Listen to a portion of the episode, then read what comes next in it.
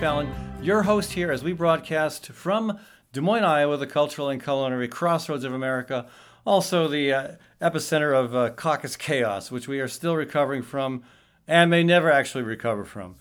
A quick shout out to our business partners here in the Des Moines Metro who helped make this program possible. Thanks to Gateway Marketing Cafe, located at 20th and Woodland. That's my grocery store and a great place for breakfast, lunch, and supper. Gateway also has an excellent catering service. That's Gateway Market and Cafe. Thanks also to Noce Cabaret and Jazz. Noce is Des Moines' premier location for jazz, cabaret, great music uh, most nights of the week. Located on uh, Walnut Street, just south of the Sculpture Park. That's Noce Cabaret and Jazz. Also, thanks to HoQ Restaurant. That's H O Q HoQ Restaurant, where 90% of the food served, even in the middle of the winter, comes from Iowa farms and Iowa producers. That's HoQ Restaurant. All right, welcome to the program. Later in the program, we're going to be talking about sustainable initiatives at the local level. We'll also talk about uh, how the faith community is fitting into the whole conversation about climate change and the broader concerns about justice and peace. But first, I want to welcome Brandy to our program. We're going to talk a little politics here. You know, I put out a blog last week, Brandy, that um, that received uh, more attention than most of my blogs got, uh, by by quite a factor, in fact. And I, and I think it was because the title was Joe Biden and, and the and the and the oligarchy. uh, and um, interestingly, people who responded responded from both perspectives, saying that you know you know you know Joe Biden's terrible. I'm never going to vote for him. Uh, you know, we better elect Bernie, or, or you know, there's no reason for me to go to the polls. And there were plenty of people who were upset that, that I was even, you know, criticizing Joe Biden. Now, what do you say? I mean, there's a lot of folks out there. I mean, I know it's too, it's, the, the race isn't over yet. It's over for everybody except Biden and Sanders. But it ain't over yet. And there's already a lot of conversation about, well, I'm not going to vote for Biden if he wins.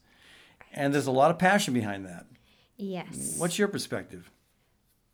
Hmm. I think the heart of the issue is that we have to support whoever can make that be on that party ticket. And the reason you have to do that is because if you really truly do want change and you want something different um, than what you're seeing right now, you have to support that blue ticket. By something different now, you mean Donald Trump's antics. yes, if you don't want to be in a in this kind of society that we're seeing with the big the disparity growing between economically that is growing um, you know even with the latest health issues um, you mean the coronavirus? Absolutely i don't drink corona beer that's what causes it right? Exactly or you know you can get a, the flu vaccine and that'll, that'll cure it. Um, people need to realize that we will only be as healthy as our as the most unhealthy in our communities every time. So it's always going to be the underserved that we are overall as a society so, yeah, as healthy as. There's no argument that the underserved have been uh, dealt a pretty severe blow in America, and not just under this current administration, but mm-hmm. even under Democratic administrations. The mm-hmm. the gap between the rich and poor has continued to grow dramatically, uh, to the point there's, there's nothing like it in our history.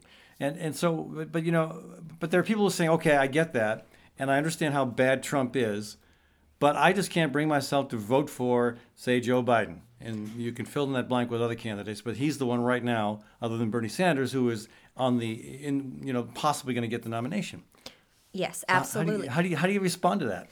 I think the end of the day is if if you yourself are a Democrat and you say you can't vote for Biden, that's showing support for Trump indirectly i understand but at the end of the day that is where that support is going to but most people even even though they may claim a party affiliation mm-hmm. especially on the democratic side it's pretty it's pretty weak it's not it's there are yeah there's there's a mm-hmm. handful of people who are passionate dyed in the wool democrats they're going to vote for whoever has a d under behind their name on the ballot mm-hmm. but that's a minority it is. most people care more about issues and a, you know and, and other the, their economy. Yeah, well, and, not just the economy, but but climate change, healthcare, uh, you know, daycare, elder care. There's a lot of mm-hmm. a lot of uh, burning concerns that are on people's mind, and you know the party affiliation is really secondary to a lot of folks. Anymore, absolutely, because I think that we really learned in 2016 and even to an extent in 2012 how not great a two party system is.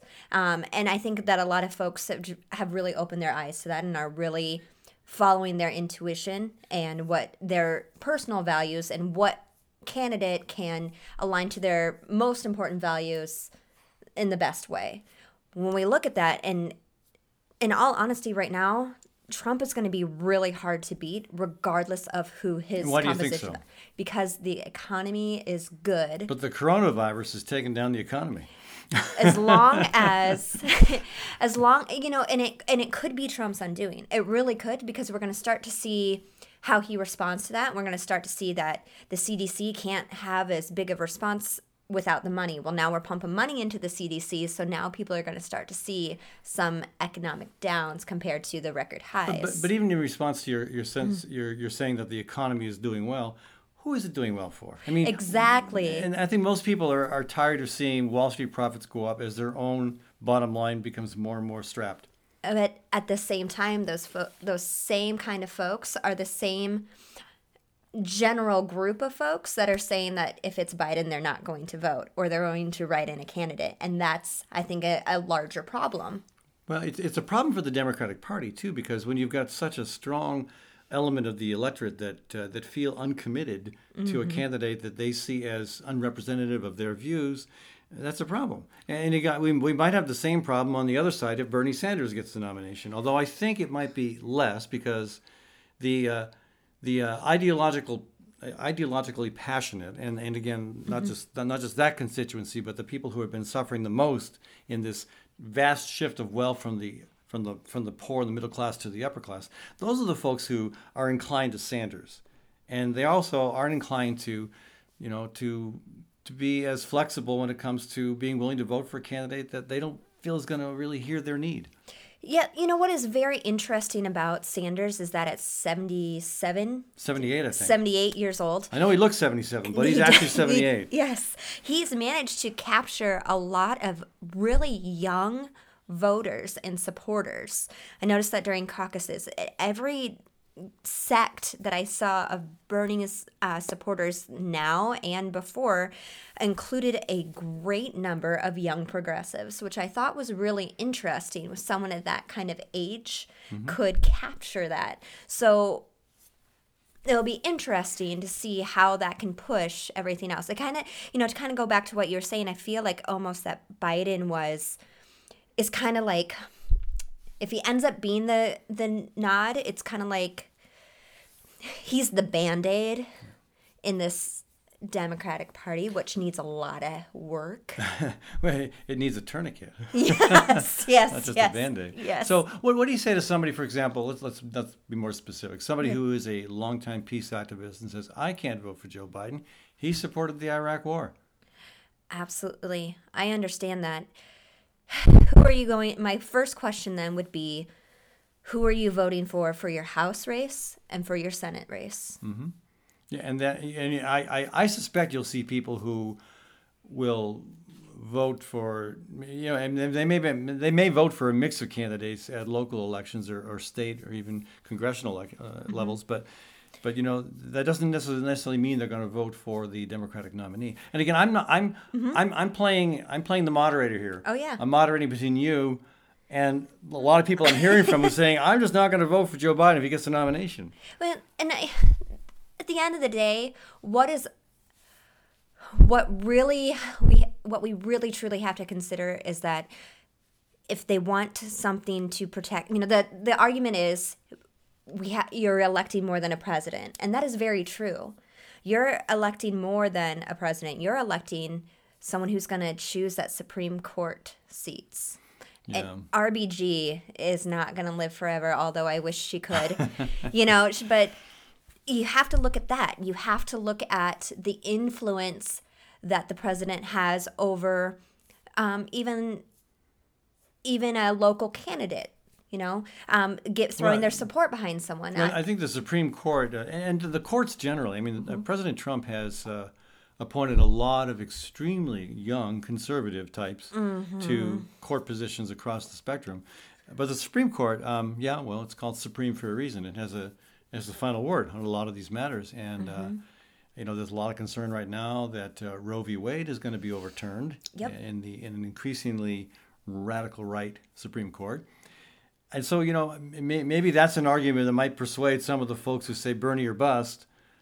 Do they really want to take the chance of a Trump administration that would, um, you know, would then appoint a Supreme Court justice that would overturn Roe v. Wade?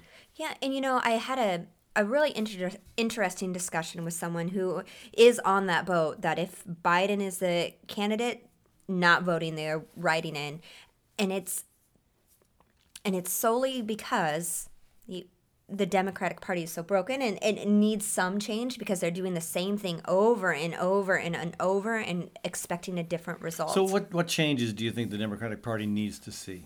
they they have to be willing to take a hard stance on things that they're teeter tottering on. Like what? Uh, let's start climate change, um, social equality, um, and truly meaning what they say about supporting women in power.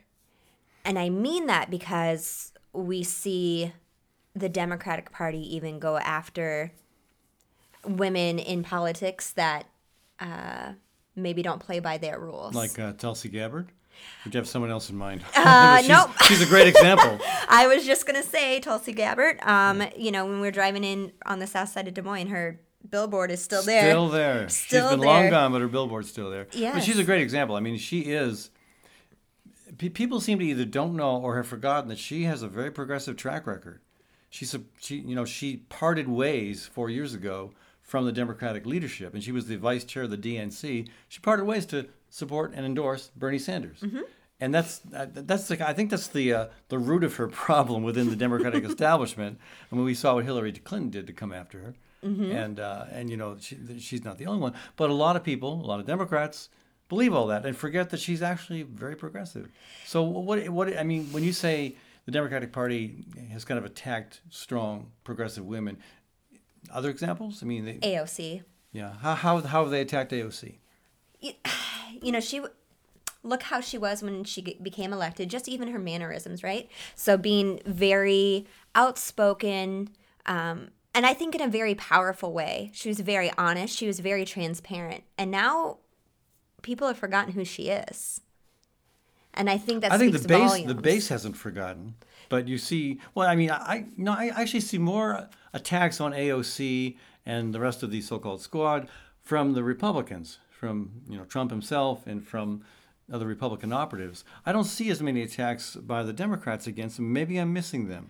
Well, I don't think it's more as an attack, and I think it's more of a this is how this should be. You should be quieter. You should be because she has become more reserved, and maybe it's more you know she's working in mm-hmm. her mm-hmm. stead more. But I think that when when you're under fire from the opposition, that means you're doing something really well. Oh yeah. If you're for under f- fire from your opponent or from someone on the other end of the spectrum, you're doing something really well. I had, I had a quote quote when I was a state legislator. I would say that if I went to bed at the end of the day and I couldn't think of somebody who I'd uh, gotten mad at me, I hadn't had a very productive day. yeah, I mean, well, you, you have to do something yep. to really earn the earn the respect of your constituents. But in the end, you're going to always you know tick off somebody who might not like your particular stand. Well, that's how it is with politics. These things are important to people, and they're polarizing simply because people prioritize things differently. And that's never going to change about folks, no matter how, you know, people can say, vote for Biden if he gets the nod because we need to unify. I think that's a lot of crap. That's not a great stance. I think that you have to look for the greater good. Yes, the party needs help. The party needs a lot of work, but we won't ever get there without some progression. And I don't think we need to uh, go to such extremes as some folks are saying, like, we just need to have four more years of Trump so DNC gets Well, it. that, that's what some people are saying. And, And my, my concern there is so you get four, four more years of Trump and you might usher, well, I mean, you already talked about the, the potential impact on the Supreme Court and the justice system generally, but I mean, there, there are those who look at what's happening and they say, look, this is the path to fascism. These changes, this, this, uh, this totally, uh, total rejection of the democratic systems of governance in many cases. I mean, take the, take the impeachment trial. You know, an impeachment trial without witnesses You know that that's that. There's something wrong with that. Absolutely. Intuitively and structurally, there's something wrong with that. Absolutely, and you look at what they're doing now with sanctuary cities and sending folks in and say sending border control into there.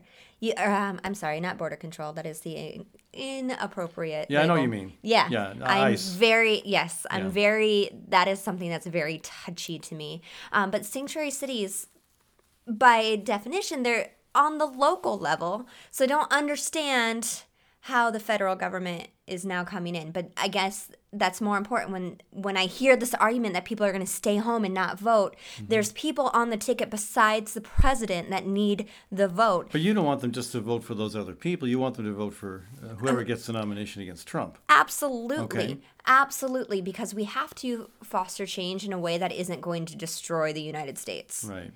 And I And you know, and I, as a talk show host, refuse to take a stand on who anybody should vote for, right. um, because the FCC would want it any other way. but but you know, beyond that, the uh, you know, I I think it's really important to vote, Absolutely. uh, and I also think it's important to think about whether your vote is going to have an impact on the outcome of the election, or is it just a symbolic vote that makes you feel better, but does have no no no, no capacity to influence change. And I say that as a as a lawmaker. You know, I, I used to win my elections pretty overwhelmingly, and that was partly because I was in a very, you know, solidly Democratic district. I sat between two lawmakers who were from more marginal districts, uh, both Democrats. One of them had won by, uh, I think, less than about six votes. oh wow. you know, 10 or 12,000 votes cast and you win by six votes. I think you, you could say in that person's case, your vote matters. And the and, and the uh, the lawmaker on my other side, she won by just over 100. So, you know, I'm sitting between two Democrats who are both progressive and both uh, we, we share a lot of the same views. That's one reason we kind of gravitated to the same, you know, area, seating area in the chamber.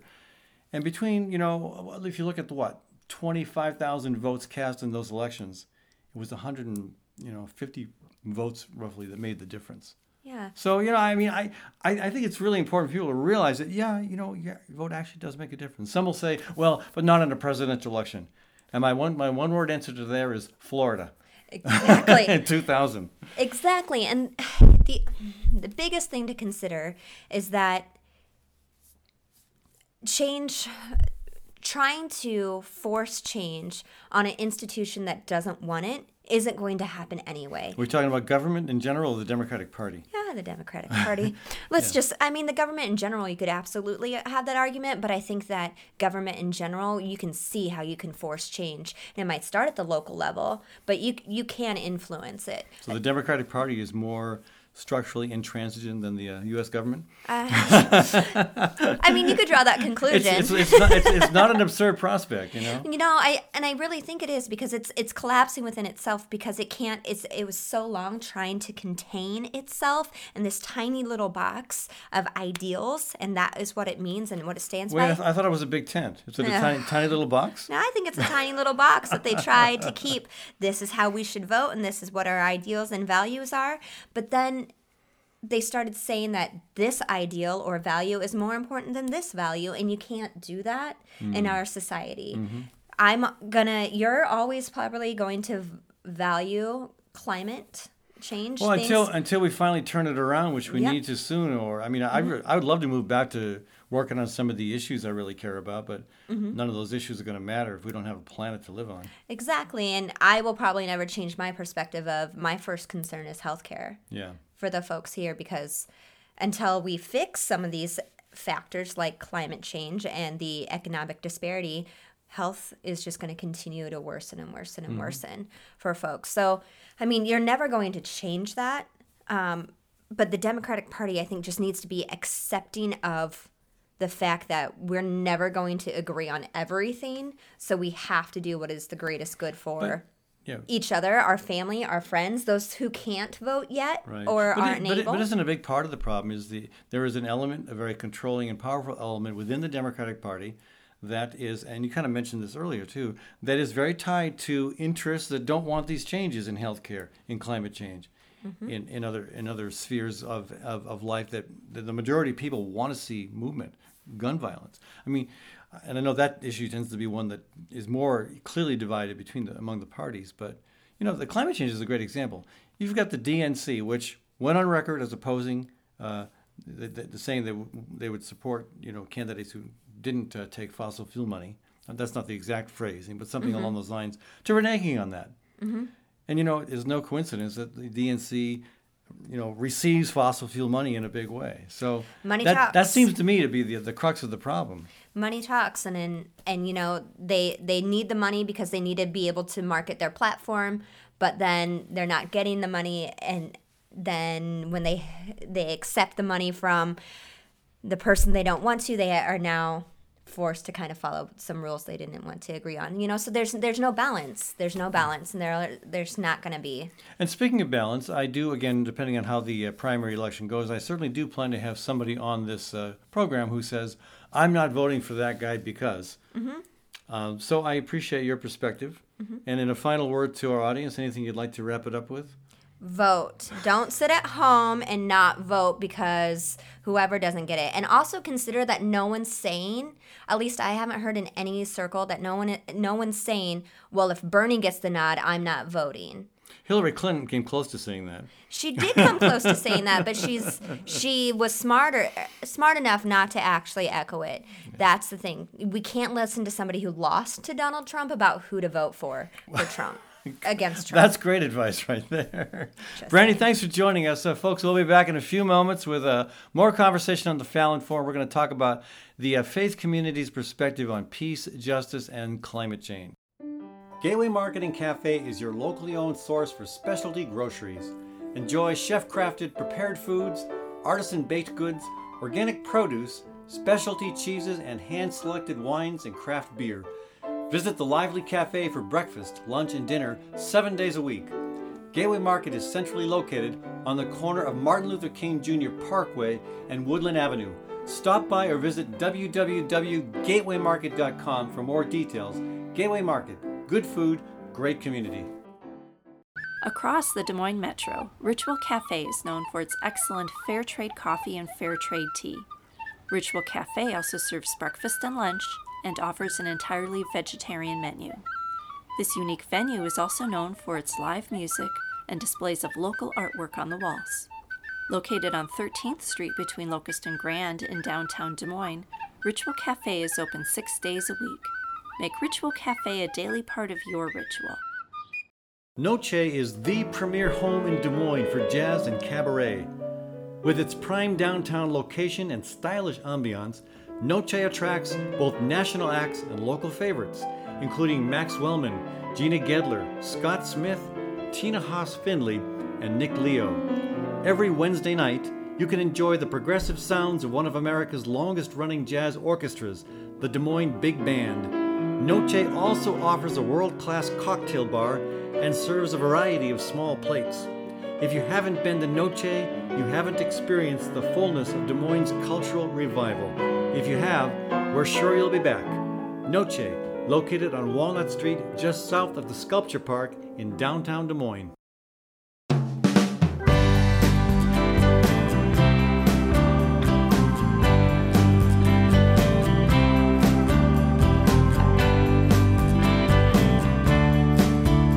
Welcome back to the Fallon Forum. Ed Fallon with you here. A quick shout out to some of our local business partners that help make this program possible. Thanks to Gateway Marketing Cafe, located at 20th and Woodland in the Sherman Hill neighborhood. That's my grocery store and a fantastic place for breakfast, lunch, or supper, open seven days a week. Gateway also has an excellent catering service. That's Gateway Market and Cafe. Thanks also to Story County Veterinary Clinic, where Dr. Kim Holding has been treating all creatures great and small for over 30 years. at Story County Veterinary Clinic. And finally, thanks to Ritual Cafe, located on 13th Street in downtown Des Moines between Locust and Grand. Fair trade coffee, fair trade tea, and an all vegetarian menu. That's Ritual Cafe. All right, later in the program, uh, Sheila Knoploh-Odole is going to join us. We're going to talk about sustainability initiatives at the local level. But right now, we're turning our attention to the confluence of peace, justice, climate sustainability, uh, and in the context of how the faith community is responding to these concerns. With me is uh, Carmen Lampe Zeitler. Carmen, thanks for joining us. Thanks, Ed. Good to be here. Yeah. So, um, first of all, you, you've got an interesting event coming up involving a donkey that always gets my attention. What is that about? So we have an annual um, Palm Sunday procession and um, prayer service for peace. and we do bring in a donkey, uh, and it's this wonderful donkeys that are actually rescue donkeys. They come from northern Iowa. Rescued from what? Well, from not being taken care of. Oh, okay. All And right. so there's who knew that there's Donkey People neglect do going that. on. Wow. right, Okay. that's I did. I did So- not know that. Yes, so these are wonderful people bring their donkeys. And of course, that is in uh, sort of we reenact or remind ourselves of the um, procession that Jesus made that we hear about in the Gospels um, on Palm Sunday. And we do this because way back when, when uh, Jesus came to Jerusalem, it was Passover time Right. and the, he was a Jew, you know, Jesus was a Jew. And um, so during Passover, the Roman governor of that region, which at that time was a man we know by name Pontius Pilate, um, they would, the, the governors would make an appearance in Jerusalem during the Jewish festivals in order to sort of reassert their power and authority um, and their ideology. You know, the, the emperor in, in um, in Rome was not seen only as an emperor, as a leader, but also as a son of God. And so the whole ideology around empire is the authority on the planet. Okay. So, so in some ways, you're saying the the the march into Jerusalem, Jesus on a donkey, was a political statement, not just a convenient means of transportation. Right. Okay, and so this um, this procession that is planned uh, again here in Des Moines, and I believe there's probably similar things happening elsewhere in the country. I Maybe assume not? so. Yeah. I, I don't But- know. We, but- but- we've been doing this maybe a dozen years. Wow, and this has a similarly it's it's a very spiritual statement, but it has a, a kind of a, a, a commentary on government Absolutely. and empire, as you said. Yeah. So in in making this procession, we um, reenact Jesus coming in. So in another part of Jerusalem, the imperial procession would have been happening with Oh, yeah. with the governor, with the uh, soldiers on horseback, foot soldiers, helmets, armor, All the good stuff. banners with gold eagles on it. All that stuff would have been happening in another part of the city. And the people who, who heard this story, wrote this story, knew that was happening. And so when Jesus comes in in another way, with a donkey, Pretty humble. with, humble, with the everyday people coming along with him and reacting to his presence and, and what he, they knew of him, which was a whole different way of being in the world, we're sort of reminding ourselves of that. That, Hmm. that empire, in the way that the Romans and other governments um, present themselves, is not the way that we, as people of faith, as people who um, look to connection with the source or the oneness known by many names or however you want to say that to one another that's we have a different way of, of operating in the world. And so this is a reminder of that. Yeah, and so I mean it's hard, it's hard not to miss the comparison uh, between Rome and the U.S. Two very powerful empires. Uh, one with a lot more te- technology, technology and a lot more firepower than the other. Uh, I mean, instead of um, you know, you know, uh, well uniformed uh, uh, soldiers on horses, we have drones. And um, interestingly, it's the same part of the world where we're seeing a lot of the uh, a lot of the conflict and a lot of the expression of empire being played out. And um, I, I- guess you know there are some people for whom maybe that's uncomfortable to confront that level of um, political reality in the context of a spiritual holiday. But how do you how do you address that uh, that that, um, that that tension? Well, I don't know that we addre- I don't know that we do address the tension. Ed. We just are making a statement that war is not an answer. That um, we need more connection to one another, um, more connection to the earth, um, more understanding that we truly are one. Mm. And so, this procession and the prayer service that follows it has just been more of a statement, and people want to make that statement in their own mm. lives and their own communities of faith that um, we don't put in with the empire, we don't put in with drones and, and with the way of war, but we put in with the way of peace and love mm. and connection. So it's not it's a positive statement about the importance of uh, diplomacy and peace, but also a critical statement about the the use of drones and the use of uh, military force to exercise power in the Middle Yes. East. And what about what about the uh, the confluence of peace and climate in I mean, I, to me, that's been very uh, painfully and obviously manifest in Syria, where you've got, uh, you know, we, we've had ter- terrible drought problems that have exacerbated uh, a civil war. You know, again, enabled by a very powerful and corrupt dictator.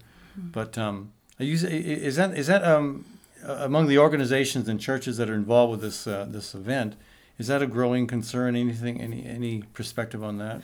So last year's um, Palm Sunday procession and prayer service for peace had a focus on climate justice, and um, so yes, we very much see that Yeah. as one as one piece of or a whole. It's a whole, and um, so we know that the U.S. military has a incredible carbon footprint. Um, we know that again, um, what we do to the earth, we do to one another, and so it's not you know for me and for many, climate justice is not just about where we get our energy or emissions. It's about how we're connected to one another hmm. and how we understand that what happened in Syria hmm. has an impact on where we live and the people we love and the so it's all connected. And I think that is at the heart of spirituality, it's the heart of religion, that we are connected to one another and that relationship between self and other drives so much in the world. So, and this event has been going on for 12 years. And who are the key organizational sponsors? Well, the main sponsor is the Des Moines Faith Committee for Peace, Okay. and we've and then we invite congregations, other peace groups to support. So I suppose there are about forty other Wow. organizations that Okay. come in as um, as sponsors. And have you noticed uh, much difference in terms of the, uh, the, the, the, the escalation of war between the current administration and the previous administration? Because if you've been doing this for 12 years, you probably started at about the time the Obama administration kicked off. Well, and actually, as I you know, I, I threw out twelve years. I, it was before that. Of course, the, the Des Moines Faith Committee for Peace started Okay, right after 9/11, right. and we started our services then. Okay. So this goes back even longer. Yeah, the the effort goes back even longer, and um, so so the the Palm Sunday procession for peace, and it really probably happened started happening during the George W. Bush administrations, but continued has continued. Did you see any improvement in, during the Obama years? Well, I think we didn't feel like we were. Uh, may- maybe it was more subtle what was going on. Now we feel like we're on the brink of, you know, war with Iraq. You know, it's just been with the current administration. It's been so much more in your face, um, precipitating. Clearly, uh, reneging on the Iran, uh, you know, nuclear deal had to be a, step backwards for Sure. diplomacy. Sure. Yeah. But also during the diplom- during the Obama years, um, we also have a had a service during that time um, on the Feast of the Holy Innocents in December. December 28th, I believe. Mm-hmm. Mhm. And one of those years, the focus was on drone warfare and how that, and trying to educate ourselves about things we may not hear so much about, but are going on in our name. Well, I really appreciate you joining us. And again, uh, tell people who are in the uh, Des Moines Yep. area Yep. when and where the uh, procession will occur. So it is uh, Palm Sundays, April 2nd. Um, we start at the West Terrace of the Capitol, and we're walking this year to Capitol Hill Lutheran Church, which is about five blocks downhill. So, With a donkey. and with a donkey. A well-behaved and, one, And we- we'll, very, yeah, two. Usually we have two donkeys because they like to have a friend. Um, so we'll start up there, gathering about 2.30, start the procession at 3. The service Mm-hmm. at Capitol Hill start at 3.30. Great. Well, thank you for joining us. Thanks, Ed. Folks, we're talking with Carmen Lampe Zeitler, and uh, stay tuned for part two of this conversation about the intersection of peace, justice, climate, and the uh, faith community. When it's time to entertain, think of Gateway Market to handle all the details. Gateway offers a wide variety of stress free options like cut to order cheese and charcuterie, a delicious olive bar, and a wide variety of chef prepared dips and spreads.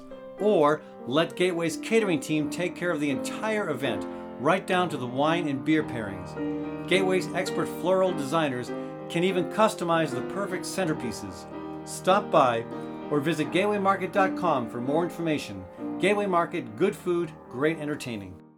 Dr. Kim Holding has over 30 years of experience working with all creatures great and small cat, dog, horse, cow, elephant, well, maybe not an elephant. If you've got a pet elephant, you may be in trouble.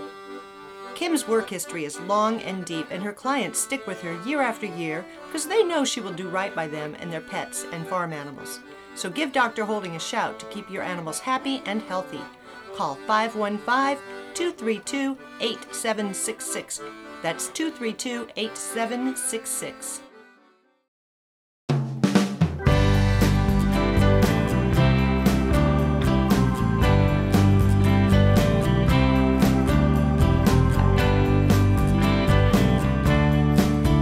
Welcome back to the Fallon Forum. My guest for this segment is Patti McKee with the Catholic Peace Ministry. Uh, Des Moines is noted for a tremendous uh, peace movement, not just Des Moines, but Iowa in general. And there's a lot of reasons for that. A strong presence of peace churches, um, a uh, you know an economy that has not been that dependent upon um, military bases and um, and military construction, but also um, a bishop years ago named Bishop Maurice Dingman who was uh, noted nationally and around the world for his uh, stalwart commitment to peace at a time when it wasn't all that popular among the Roman Catholic hierarchy. And with me today to talk about um, a an event coming up in his honor is uh, Patti McKee. Hi. Welcome to the show, Patti. Thank you. Yeah. So uh, the Dingman uh, Peace Award. Yes. Um, this is our 25th award. It was um, started um, to honor local peace activists, and we've been doing that for 25 years. And um, this year, our honoree is Carla Dawson, who is a longtime peace activist, and um, she was also a community member at the Catholic Worker here in Des Moines, and she is now a teacher and a mentor and works um, within the school system but through another organization.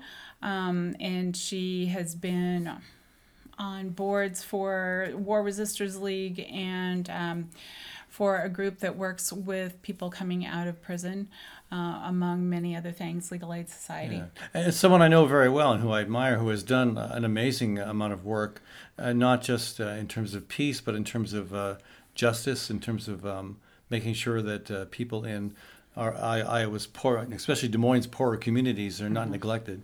Yes. So, and that seems to be a pretty uh, common and important theme to the Dingman dinner over the years. Yes. And to Catholic Peace Ministry as well. It's not just about peace, it's about that intersection with peace and justice. Right, exactly. That you really can't have peace without having justice.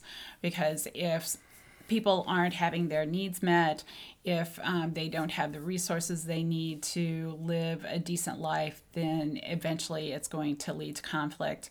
And also, tied in with that these days is climate change, mm. as you were talking earlier about the situation in Syria.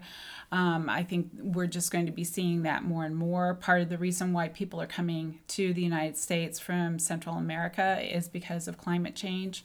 Drought down there as well. Yes, right, and right. Um, and so people are being stressed. They need to be able to find some place where they can sustain themselves in this time of climate change. And it's probably not going to be Miami. Probably not.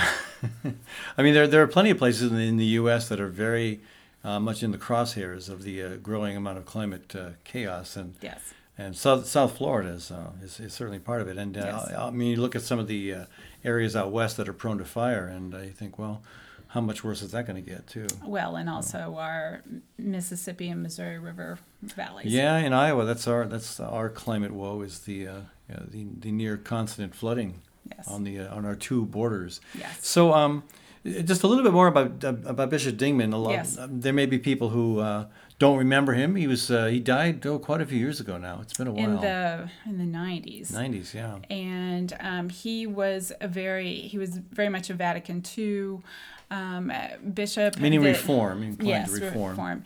And he um, he was very concerned about peace. He was part of the bishops' council that um, came out with a statement against nuclear weapons uh, back in the 80s and um, and then he also had a great concern for refugees that had come to Iowa. He actually uh, shared housing with them. He um, instead of living in the um, right. mansion that um, was for the bishop, he um, had a house where he lived in part of it, and refugees lived in other Much part to the dismay of subsequent bishops who fancied the idea of living in a big mansion. Uh, mm, yeah, Bishop Dingman kind of, uh, he, they, I believe he sold it and moved into fairly modest accommodations, right? yes.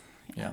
So uh, again, you know, the, the church, the Catholic Church, has not really been a bastion of progressive thought or action, generally speaking. And Bishop Dingman was very much involved with uh, a lot of, uh, you know, very edgy peace causes at the time. Yes. Um, he back.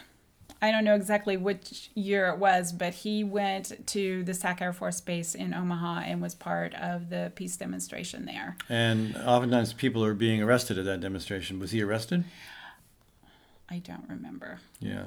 My recollection is not, but I can't say Um, yeah, for sure either. but he Yeah. was supportive of those. That, that Did that were- get him in trouble with the the higher ups? Um, uh, there were definitely people that didn't like like it. I really I don't know Right, as far as yeah. people the cardinals and things above him, but um, there were people within the diocese that weren't happy about Right. it. So again, Carla Dawson receiving this year's award, Mm-hmm. um, and uh, again, well known in the local community, but perhaps not uh, beyond Des Moines. But she's done, uh, for those who may not know her, she's done an amazing amount of work. Yes.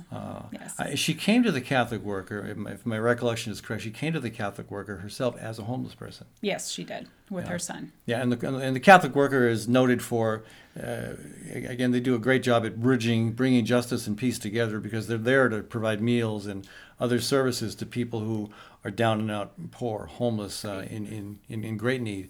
And yet there's always that, that, uh, that, that uh, ability to connect with the, the military industrial complex, as Eisenhower called it, and to point out the, the way in which um, militarism and war is uh, impacting, um, you know, low-income people and Right. poverty even here at home. Well, for every weapon that is built, that is money that's not going towards health care, towards housing for people, Schools, uh, yeah. Mm. schools, all the and and towards fixing climate change. But it's quite a story, you know. You, you arrive at a homeless shelter, uh, homeless with your son.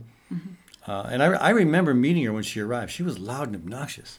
I said, "Wow, that woman is loud and obnoxious." But she, um, she's still kind of loud, but she's not obnoxious anymore. but that loudness has been turned into a gift, a blessing that has really Yes. done a lot of good work for a lot of people who, who, you know, are, are in the situation that she might have been in a couple decades ago. yes, Yeah, so Yes. it's really a well well deserved award. I'm, I'm really pleased to see that. yes. Yeah.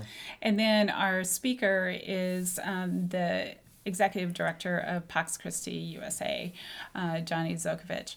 Johnny And- Z- Zokovich. Zokovich. Okay. and he um, he also comes from a Catholic worker background. He Mm-hmm. was um, the Gainesville, Florida Catholic worker for 15 years, I think it was, before he started working for Pax Christi USA, which is a progressive um, peace and justice group um, aligned with the Catholic Church. And um, we're excited to have him here uh, to speak. And um, I think he will make a good presentation. We're asking him to kind of tie together, since this is the 75th anniversary of the bombings of Hiroshima and Nagasaki, Mm, right. and also that our the current administration is calling for more new nuclear weapons. yeah. Um, that this is a time to really call um, attention to that because, as I said earlier, whatever goes into weapons is not being used for human needs. I think the, Catholic Peace Community does a great job at bringing in uh, speakers of national significance and, and well well known across the country to this event. So, congratulations on that as well. Okay, so hey, just uh, so in case people want to know more about the event, what do they? Where do they go? What do they do? Uh, yes, you can go to email at Catholic Peace Ministry dot um, excuse me, Catholic Peace Ministry at gmail.com or call at 515-803-1152 for tickets for the event. They're 803 $50. 1152.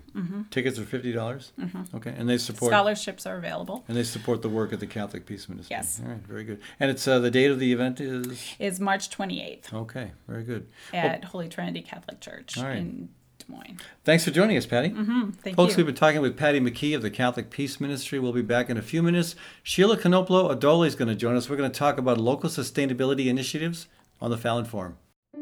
Gateway Marketing Cafe is your locally owned source for specialty groceries. Enjoy chef crafted prepared foods, artisan baked goods, organic produce, specialty cheeses, and hand selected wines and craft beer. Visit the Lively Cafe for breakfast, lunch, and dinner seven days a week. Gateway Market is centrally located on the corner of Martin Luther King Jr. Parkway and Woodland Avenue. Stop by or visit www.gatewaymarket.com for more details. Gateway Market, good food, great community. It's important to know where your food comes from. At HoQ Restaurant, that's easy because 90% comes from Iowa farms and Iowa producers. Located at East 5th and Walnut Street, HoQ is open for lunch and supper Monday through Saturday. From May through October, you'll also find HoQ at the Downtown Farmers Market serving fantastic breakfast wraps with 100% of the ingredients from Iowa, except for the salt and pepper. Learn more at hoqtable.com. That's H O Q table.com.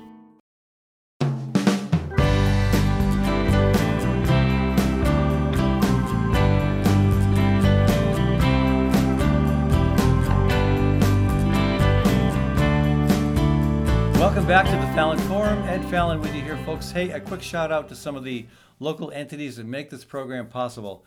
Thanks to Gateway Marketing Cafe, a great place for breakfast, lunch, and supper, open seven days a week, my grocery store. And they've also got a catering service. That's Gateway Marketing Cafe. Thanks also to Bold, Iowa, an Iowa based climate organization working to stop the expansion of the Dakota Access Pipeline and to raise awareness about the accelerating climate crisis. And finally, thanks to Birds and Bees Urban Farm.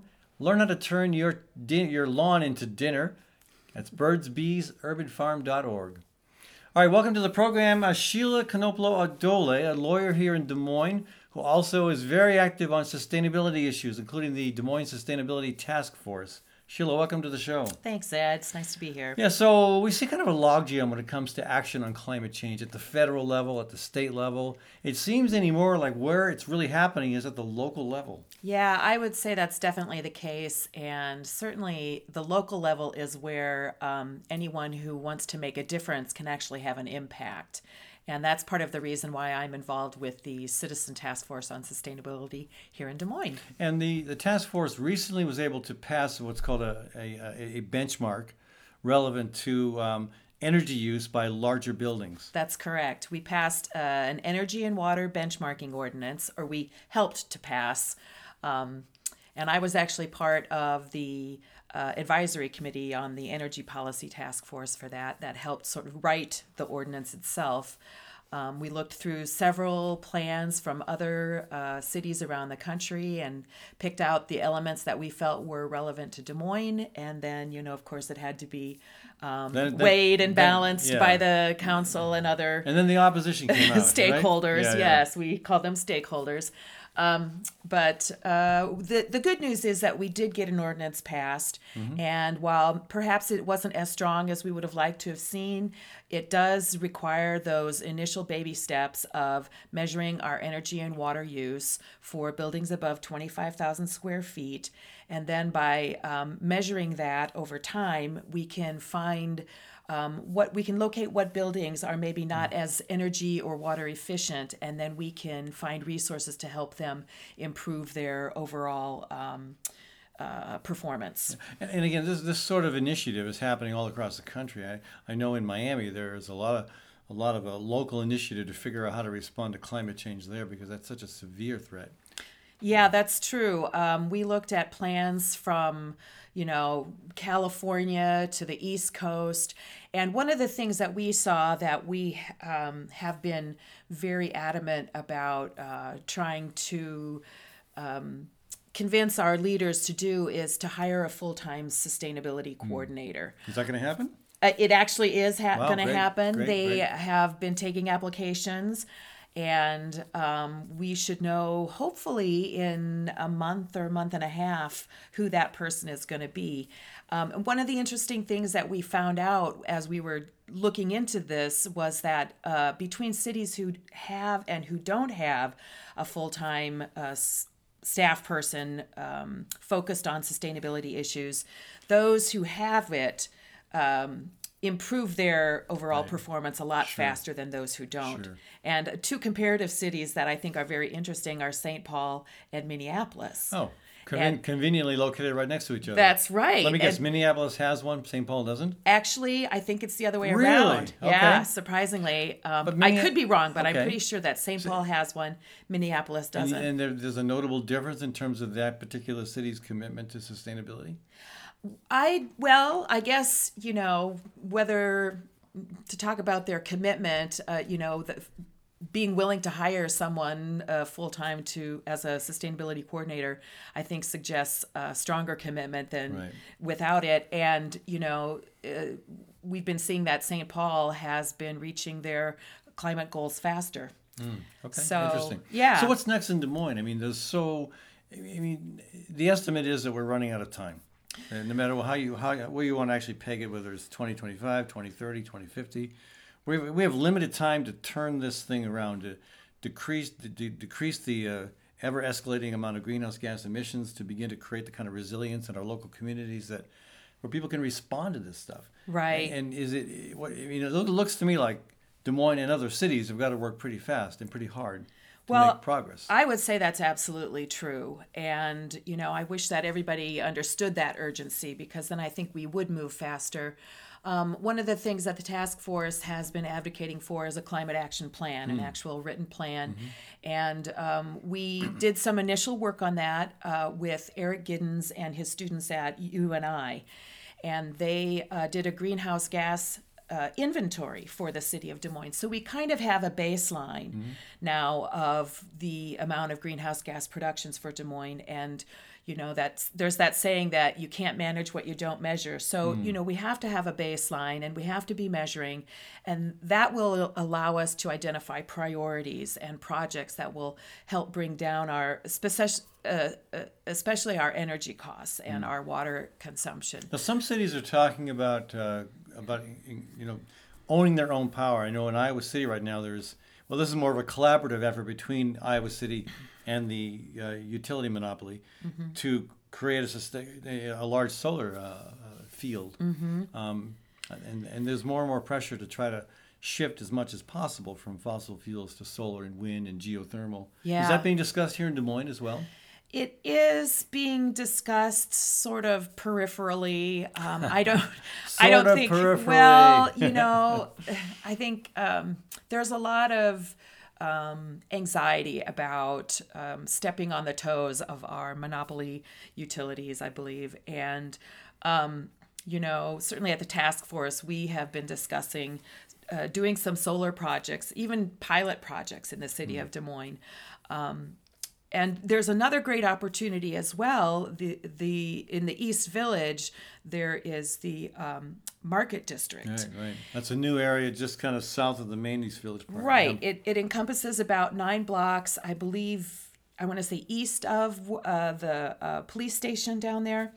And um, there's a great opportunity to include all kinds of energy efficient um, and alternative um, um, resources. Yeah, it's there. easier to work with a blank slate than to uh, take, you know, an existing development that's not very sustainably designed, and Right. Try to and try to retrofit it. That's, right that's more and of a you know challenge. one we of need the to do both, but exactly and and one of the really great examples we have here in Iowa it was is the city of West Union they got a Main Street grant and they had to do um, they had no stormwater infrastructure so they had to put input stormwater infrastructure.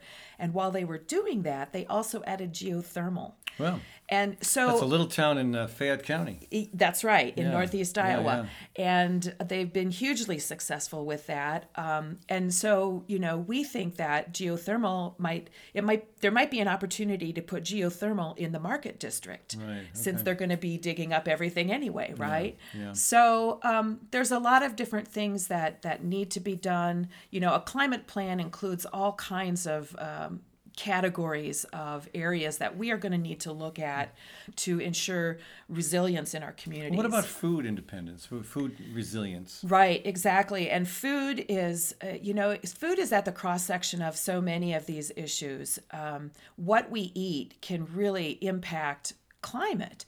And, uh, you know, because it takes so much energy to grow crops, so, crops, so much fossil fuels in the inputs and that kind of thing. The more we can get back to, say, regenerative and or organic production, um, you know, the less of those inputs we need. Um, and I think that uh, one of the things that we're going to really have to step up is our urban farming. Right. Well, yeah, a big big fan here. Yeah, right. With uh, birds So- and bees uh, happening, you know, very, very uh, Yeah, and I was, strongly I was here. involved with community gardens for a long time too, and uh, it just seems like there's so much land in Des Moines, and this is probably true of most cities that are just going to waste. It's uh, and I, sometimes waste involves an, an, an, an abandoned property. Mm-hmm. Sometimes it involves just a, a huge swath of grass on a on a bedrock of clay. it's not really producing anything of, of value and just in, involving some cost in terms of mowing and maintenance. Right, absolutely. And you know, Des Moines has this Blitz on Blight um, initiative that it's it's trying to undergo and, and undertake. And um, you know, one of my ideas is that if you know if there's several properties that are blighted properties, let's let's just you know tear down the structures and let's um, build up the soil and make that a, a urban farm. And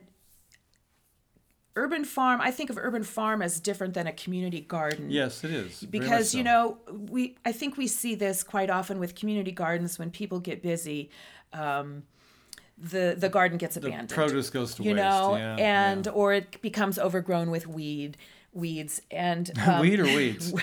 weeds uh, Okay. weeds Just want to make sure I knew what you're talking about. you know the the food kind uh, or the non-food kind um, but um.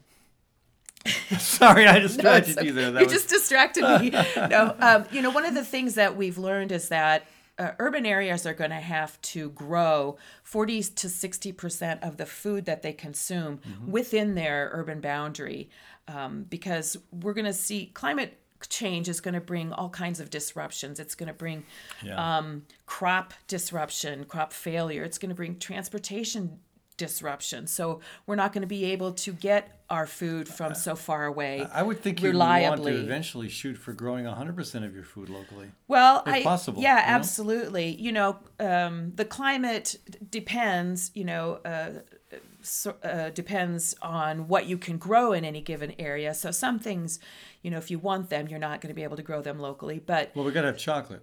And bananas, Yeah. you know, and coffee. That's where the that's where the botanical center and those big greenhouses come. in. Right, right, exactly, right. exactly. Yeah, but no, in all seriously, we don't need those foods. But we we're going to have to be able to grow the food products we need to survive. Yeah, absolutely. And so, you know, back to urban farming, we have to have a system that actually uh, has farming as a business within the city Right. limits. And we have some of that going on in Des Moines. We do. Um, We have a couple of different places that are doing it. Certainly, uh, you know, Birds and Bees Gardens is doing it. Dog Patch Farm is doing it. We've got Sweet Tooth Farms.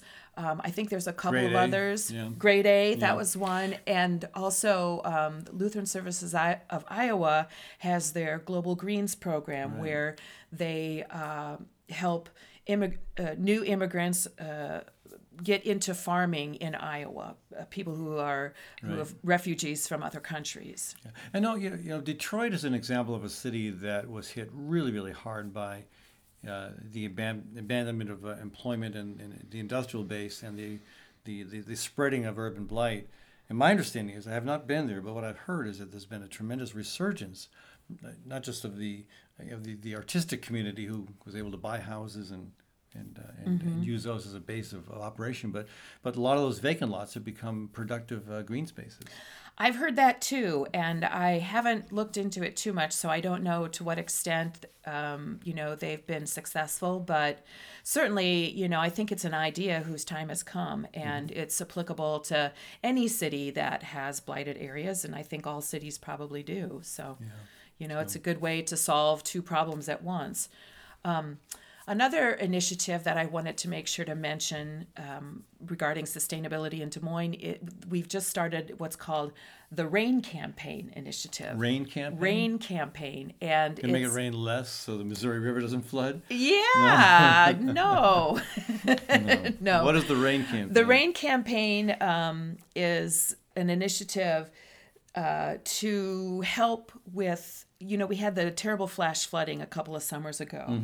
And so the idea is to help with that by um, Des Moines is is has funding to fund up to 50 percent up to two thousand dollars worth of water improvements to personal property, to residences and commercial areas, and they have a whole list of you know things that you can implement. And so we're talking about things like rain barrels, um, redirecting your downspouts, rain gardens, planting native plants that are deep rooted.